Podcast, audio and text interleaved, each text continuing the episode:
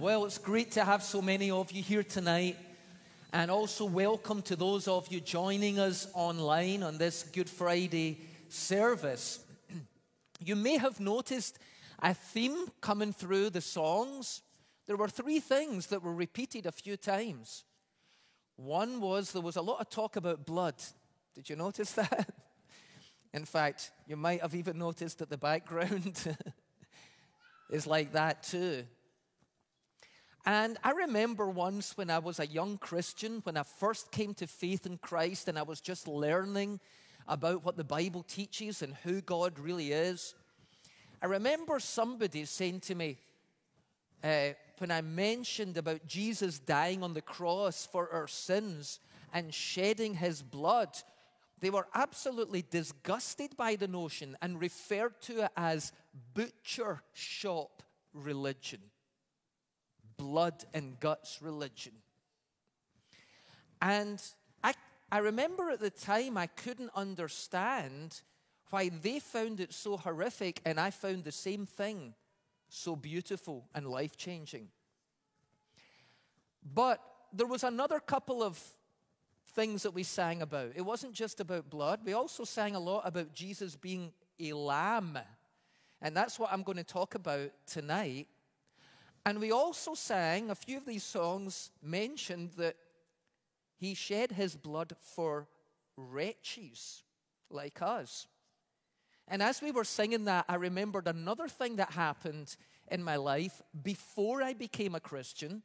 It was when I was a kid, I joined this boys' club that, was, uh, that existed in the town, and it met in a local church hall. And so, because of that, at Easter and Christmas, the church invite, always invited the boys' club to be part of the service. And one year, we were going to sing the song Amazing Grace.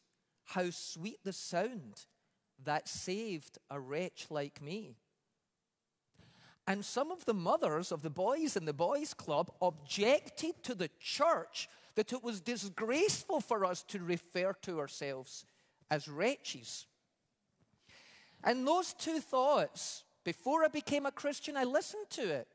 I listened to these non Christian mothers of non Christian boys who happened to be part of a boys' club that met in a church hall.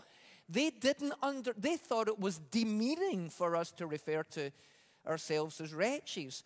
And this other guy, once I became a Christian, thought it was distasteful that Jesus had to die and shed his blood for us and for our salvation. Well, those two things go to. If you do not know that you are lost, then you will never know that you need to be found. If you do not know you've got a terminal illness, you will never go to a specialist to be cured of it. And the reason so many hymns and worship songs refer to us as wretches is because compared to the purity and holiness and beauty of God, we, ladies and gentlemen, are wretches compared to the glory of an infinite God. We are not only wretches, we are sinners. We are lost. And we are helplessly lost and hopelessly lost and have no ability to save ourselves. Therefore, we need a Savior to save us. And that Savior was Jesus.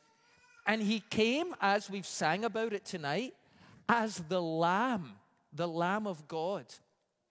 So, what does that mean? Well, this Good Friday, I want to talk about the Last Supper that Jesus had with his disciples.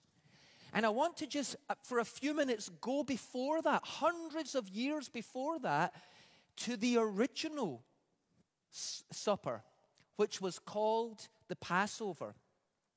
We have a verse, it was read during the during the worship, if you could just put it up again, the next verse, it says, Christ, our Passover lamb, has been sacrificed for us. So let us celebrate, not let us complain. Well, I, I don't want to be called a, a wretch. I don't like blood and guts. no, this was something to celebrate because when you understand it, you realize that God, who didn't need to do anything and didn't owe you anything, came anyway on a rescue mission, prepared to become human, to become one of us, prepared to become a flesh and blood and bone and guts human being and live amongst us and was to prepared to allow himself to be abused by us, his own creation, and crucified and put to death. But through that act of human violence, an act of divine salvation would take place. Christ, our Passover lamb, has been sacrificed for us. So let us celebrate the festival, not with the old bread of sin and selfishness, but with the new bread of sincerity and truth. I would like to just take a couple of minutes and tell you the story of the Passover festival. The Passover festival. Many hundreds of years before Jesus came, God's people, the people who had a special covenant with God, a special relationship with God, the people of Israel, found themselves in a foreign land in Egypt as slaves. And for they were in Egypt for over 400 years, and for about half of that, they were slaves in Egypt. And so here were God's people living as slaves living a life in chains and in captivity, being ruled over by a harsh taskmaster called Pharaoh, who would not let them go. And yet, God raised up a man called Moses to be their deliverer. And God spoke to Moses and gave him a message for the Pharaoh and for the people of Israel. And Pharaoh wouldn't listen to the message, but the people of Israel listened to what Moses told them God had said. And Moses said to them, Tomorrow night, God is going to set you free. He is going to set you free from the harsh taskmaster, Pharaoh, and he's going to set you free from the chains of slavery that you've lived in your entire life. And He's going to lead you out of this place. And He's going to take you to a new place, to a promised land. A place that is blessed and prosperous, flowing with milk and honey. A place where you can settle down and bring up your families in peace. But you must listen carefully to my instructions. And then Moses gave them the instructions of what was going to happen that night, the very first Passover. And he said, Every family is to take a lamb, and they have to slaughter the lamb. They're going to, that's going to be their meal tonight. They're going to roast the lamb and they're going to stay inside in the house with the door shut and they're going to have a meal together late at night to give them strength so they can leave the next morning. But before they do that, they've to take the blood of the lamb and they've to go to the doorposts of their house and they were to paint it on both doorposts and on the overhead part as well. And then they were to shut the door behind them and have their meal. And then Moses said, For tonight, the firstborn son of every household in Egypt is going to die. But when the Lord sees the blood on you applied to your doors, we just sang it that the blood of Jesus has been applied to our hearts. This is where it comes from. When, when the Lord sees the blood applied to, to your doorposts, He will pass over your house and you shall be saved. And so all that happened, and the people of Israel left Egypt the next day, and they crossed the Red Sea, and they wandered in the wilderness, and they arrived at the promised land.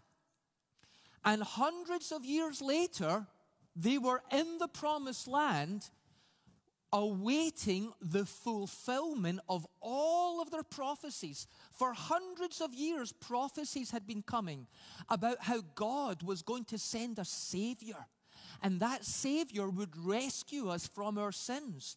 And even all the festivals they had, including the Feast of Passover, it was a prophecy.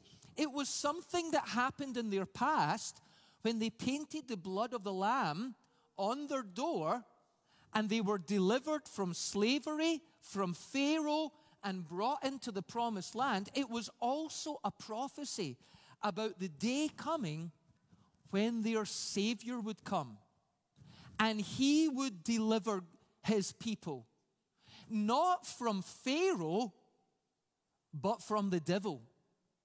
It's not Pharaoh who holds us in captive. We are held captive in chains of our own sins and selfishness. But God would redeem us. He would forgive us. He would break off our chains. He would defeat the one holding us captive. And He would lead us into the promised land of His kingdom, His family, and His community. And so, hundreds and hundreds of years after that first Passover, where year after year after year the people of Israel would celebrate the Passover and they would remember what had happened in the past, but they would also know that it was a prophecy about a coming Savior. And when they had that Passover meal together, they all had a cup to drink wine out of, but they actually always kept one cup upside down on the table in case that was the night the Savior arrived. And maybe he would arrive at their house and there would be a cup for him. Every year they enacted the prophecy that the blood of the Lamb applied to the doorposts of their house set them free from the chains that they were in and the slave master that they were under. And they were passed over for judgment for their own sins and their own condition. And that one day a Savior would come who would set us all free from the devil who has held the world in darkness and in despair and would break the chains of our own sins and our own selfishness and lead us into a new life. Then, one night on that first Good Friday, Jesus and his disciples were sitting together to celebrate the Passover. And this is what we call the Last Supper. It was the Last Supper that Jesus had with his disciples before he died on the cross. But it's really important to understand it happened at Passover time when everyone in Jerusalem were eating their Passover meals and recounting the story Jesus then revealed to his disciples the true meaning of the Passover that he was the Lamb, he was the Lamb of God, that he would be sacrificed and slain just like the Passover lamb was slain, that his blood would be poured out on the cross just like the Passover lamb's blood was poured out on the altar and that all who believe and put their faith in him, all who trust in him and receive Christ into their life, receive the Lamb of God into their life, just like at the Passover meal, you receive the meat of the Lamb into your physical life. All who would receive Christ, the blood that he shed would be applied to their life so that their sins would be forgiven and that their chains would be broken and they could be brought out of darkness and into the wonderful light of the kingdom of God. And you know, many times in the Bible it refers to Jesus as that lamb. When John the Baptist first saw Jesus coming to him to be baptized, he pointed at him and said, Behold, the Lamb of God who takes away the sin of the world. And even in the very last book of the Bible, the book of Revelation, it says this One of the elders said to me, Weep no more. Behold, the lion of the tribe of Judah, the root of David, has conquered. You know, one of the symbols of Jesus is a lion. The lion of Judah, he is known as. And in fact, I'm sure many of you will be familiar with the Chronicles of Narnia and the lion, the witch, and the wardrobe. And the lion Aslan, of course, symbolizes Jesus, the lion of Judah. But we think of a lion as being mighty and powerful and with a big roar. But if you know the story of the lion, the witch, and the wardrobe, the lion allowed himself to be put to death by the evil witch and all her demons. Why? To atone for the sins of one of the children of Adam. And so he says, The lion of the lion. So he turns around expecting to see a mighty roaring lion. But look what the lion looked like. The lion of Judah, the root of David, has conquered. And I looked and saw a lamb. I looked and saw a lamb standing as though it had been slain. It was standing because it was risen from the dead, but it looked like it had been slain, it had wounds. The lamb who was slain from the creation of the world. You know, one of the really important things that we must get about Good Friday and about Easter is none of it was a mistake. It wasn't like J- Jesus didn't come to this world to be a popular teacher, but somebody took umbrage at him and killed him, and oh, that was a shame, you know. But he came back to life, so it was okay. No, no, no. That's not the story. The story is before the creation of the world, as God pondered the creation of our universe and how He would create humans in His image, male and female, He would create them in the image and likeness of God. Humans with free will who could choose to love him or could choose to turn away from him. He knew that they would turn away from him. But before the world was created, he set up the rescue plan. It wasn't like he thought, oh my goodness, they've all sinned. What am I going to do now?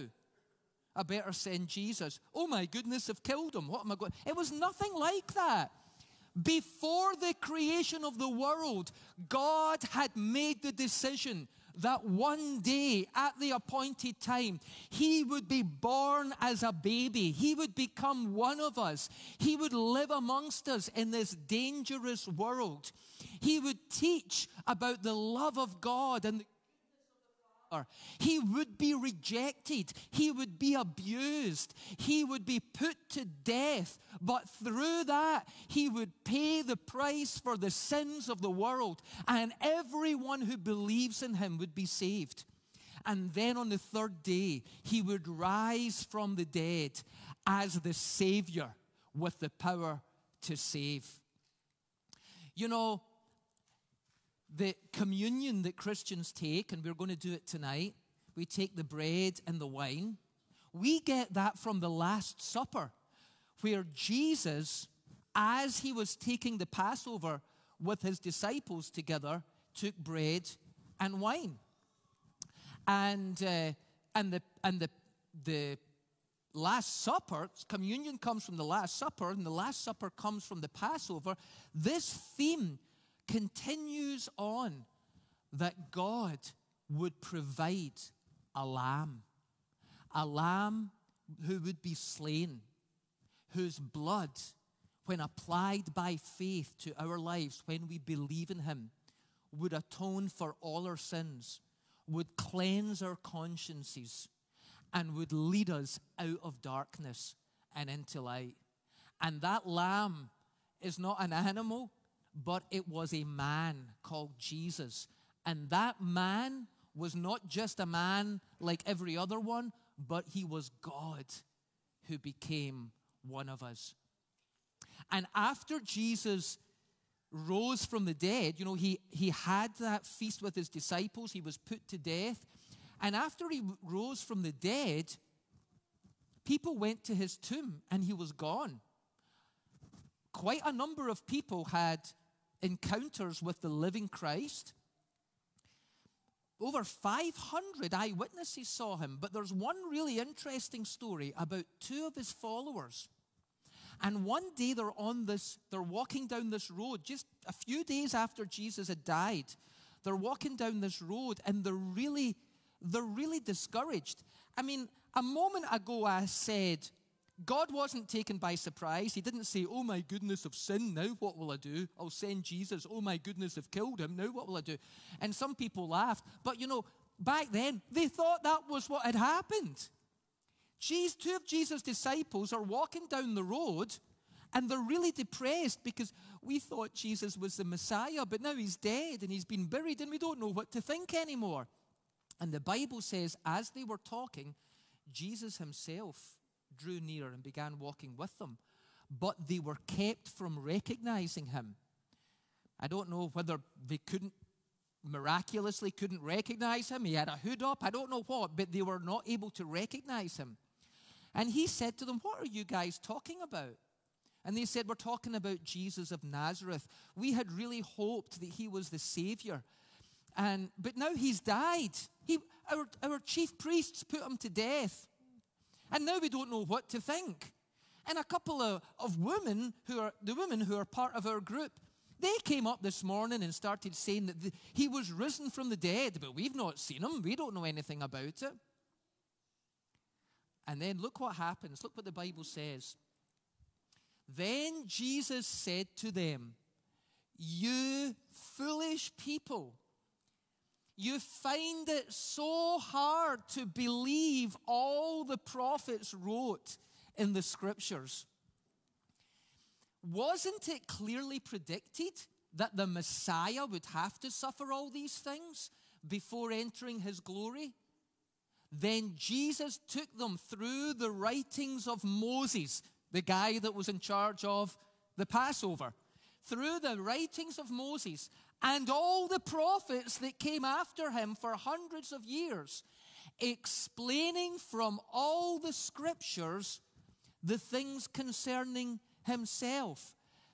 The Passover and the lamb and its bloodshed and everything else in the Bible before Jesus came were all prophecies that were pointing to the main event when Jesus would come. By this time, they were nearing Emmaus, and at the end of their journey, Jesus acted as if he were going on, but they begged him, Stay the night with us, since it is getting late. So he went home with them. As they sat down to eat, now look at this, he took the bread and blessed it you know, people wore long sleeves in those days because of the, in that area because of the sun, and you didn't want to get your hands sunburnt. We don't know exactly what happened, but it's quite possible as Jesus took the bread and his sleeves went up, they saw the wounds on his wrists. Whatever it was, as he took the bread and blessed it and broke it and gave it to them, suddenly their eyes were opened and they recognized him. And at that moment, he disappeared. And they said to each other, Didn't our hearts burn within us as he talked with us on the road and explained the scriptures to all of a sudden their religious tradition that they had been brought up with their whole life and they thought it was just we do this ritual then and we do that festival then. And there are many people like that today. Maybe you're here at church today because it's a religious ritual. I always go to church on Good Friday. Maybe you go on Good Friday and Easter and Christmas and weddings and funerals, and that's like about it. And you think, well, I'm a Christian, I attend church. That's, that's what these guys were like. All of a sudden, their religious rituals, which were dead and kind of boring before, came alive. They understood the true meaning of them, and their hearts came alive. And so, as he spoke to us on the road and explained the scriptures to us, so that is what we are going to do now. We are going to take communion together. We are going to take the, uh, the bread and the wine. If you have a ta- if you are on a row with a table in front of you, then um, you should have communion stuff there. If you're on a front row that doesn't have a table, it should be at the end. I, I would like you just to take them out just now and get prepared before we read the scriptures and pray. You might want to just peel the top one off, the top level off, so that the wafer's available. You can leave the bottom one on.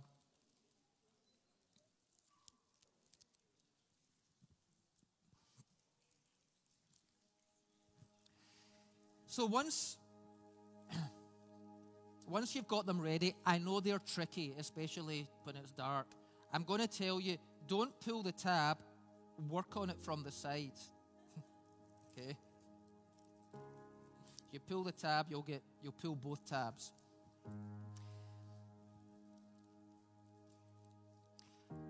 And once you're ready, if you just hold your wafer and your cup,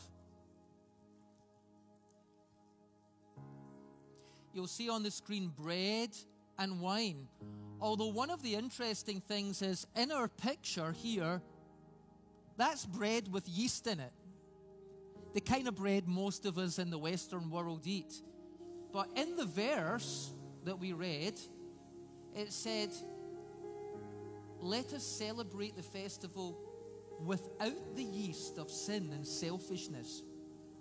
They deliberately made flatbread, unleavened bread, bread without yeast for this festival. Because yeast has a life of its own. When you put it into a batch of dough, it just starts working through it. Have you ever noticed that sin has a life of its own? When you allow a little bit into your life, it just starts working through, and before you know it, You've been taken down a path you never intended to go down. But God wants to break those chains today. He wants to cleanse us and He wants to deliver us from slavery to whatever addiction or condition or problem or sin is holding you bound. Those chains can break in the name of Jesus. This world is like living in Egypt as slaves. But God has sent a deliverer to break our chains and to set us free and to lead us into the promised land. And so I want to encourage you to take your wafer, the bread, hold it in your hand, and I'm going to lead us in a prayer. If you just repeat after me, let's close our eyes, bow our heads, and let's say this together Father God, I thank you for your love. You didn't leave me alone, but you came for me to save me, to free me, to redeem me. Through Jesus' death on the cross, my life is restored. Thank you for the sacrifice of the Lamb of God who takes away the sins of the world.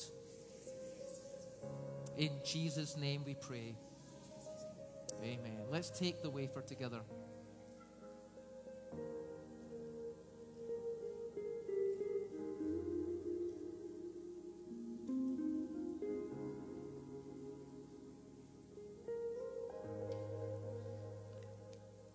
If you take the cup,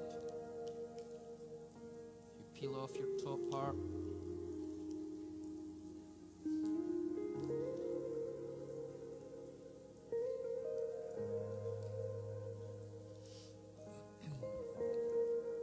Pray again. Let's close our eyes again and open our hearts to the presence of God. And let's say together, Father God, thank you for the blood, the blood of Jesus Christ, poured out freely for the remission of sins. May my soul be washed and cleansed by the power of Jesus' blood. I pray in his name. Amen. Let's drink the cup together.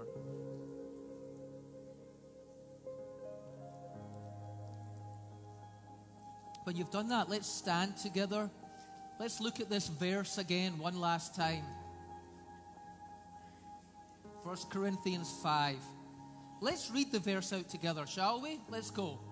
Christ, our Passover lamb, has been sacrificed for us. So let us celebrate the festival, not with the old bread of sin and selfishness, but with the new bread of sincerity and truth. Lord, I pray that as we worship you and bring this service to a close tonight, may your Holy Spirit wash over us. May we be revived. May we be renewed. May we be made again into the people you've called us to be. And may we be filled with your holy presence, your Holy Spirit, and with your power to fully live the life you've called us to live.